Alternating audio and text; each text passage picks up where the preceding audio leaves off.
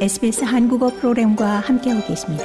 sbs.com.au/korean에서 더욱 흥미로운 이야기들을 만나보세요.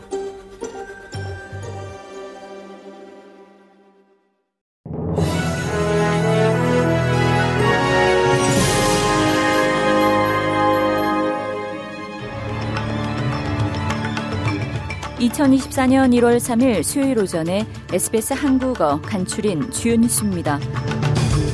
뉴사우스웨일즈주 남부와 빅토리아주로 비구름이 이동하는 가운데 호주 동부 연안 대부분의 지역에 폭우가 계속되고 있습니다. 퀸즐랜드주 남동부 지역은 일주일 이어진 폭풍과 호우의 여파로 피해를 입고 있으며 오늘까지 강한 폭풍의 위험이 계속될 것으로 보입니다. 수십 명의 호주 방위군 병력이 퀸즐랜드주에 파견돼 폭우로 인한 피해 복구를 돕고 있는 가운데 이 당국은 약만천 가구의 전력을 복구하기 위한 노력을 지속하고 있습니다. 폭우로 인한 산사태 위험이 증가하는 가운데 수백 개의 도로는 여전히 폐쇄된 상태입니다. 호주의 부동산 가격 상승이 호주 전역의 임차료에 지속적 영향을 미치고 있으며 가격 적정성이 계속해서 문제가 될 것이라는 새로운 데이터 분석이 나왔습니다. 코어 로직에 따르면 지난해 전국적으로 임차료가 8.3% 상승했습니다.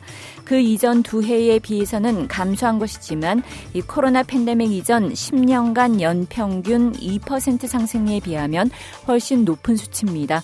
CoreLogic의 Tim Lawless 연구소장은 2020년처럼 임차료가 매우 빨리 상승하지 않는 것은 세입자들에게 좋은 소식이지만 임차 부동산 공급과 공실률과 같은 근본적 문제가 해결되지 않고 있다고 지적했습니다.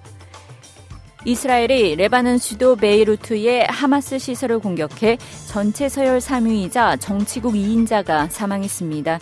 현지 시각 2일 저녁 이스라엘 무인기가 베이루트 남쪽에 있는 하마스 사무실을 공격해 6명이 사망했습니다. 사망자 가운데에는 하마스 전체 서열 3위이자 정치국 2인자인 살레흐 알 아우리 부국장이 포함됐습니다. 알 아우리 피격 소식이 알려지자 하마스는 보복 의지를 밝혔고 요르단강 서안의 라말라 시내에서는 이스라엘에 항의하는 시위가 벌어졌습니다.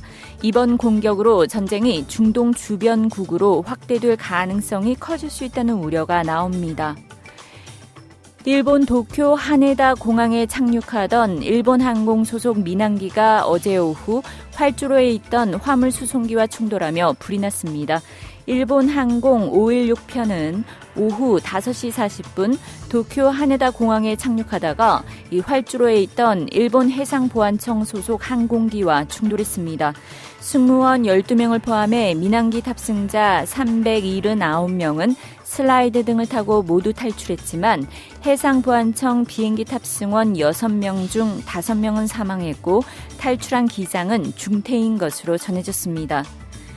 고국의 여야 정치권은 더불어민주당 이재명 대표 피습 사건은 민주주의 사회에서 있을 수 없는 정당 대표에 대한 테러라며 일제히 규탄했습니다. 수사 당국의 신속하고 엄정한 수사를 촉구하면서 이 대표의 빠른 회복을 한 목소리로 기원했습니다. 이 대표 건강 상태를 살피는 데 주력하고 있는 더불어민주당 지도부는 공식 일정을 모두 중단하고 향후 당 운영 관련 사안을 논의하기 위해 오늘 긴급 의원총회를 엽니다. 이 대표의 건강 상태와 치료 상황에 따라 이 총선을 90여일 앞둔 민주당의 주요 당내 현안도 영향을 받을 수밖에 없다는 전망이 나옵니다. 이상이 1월 3일 수요일 오전에 SBS 간추린 주요 뉴스입니다.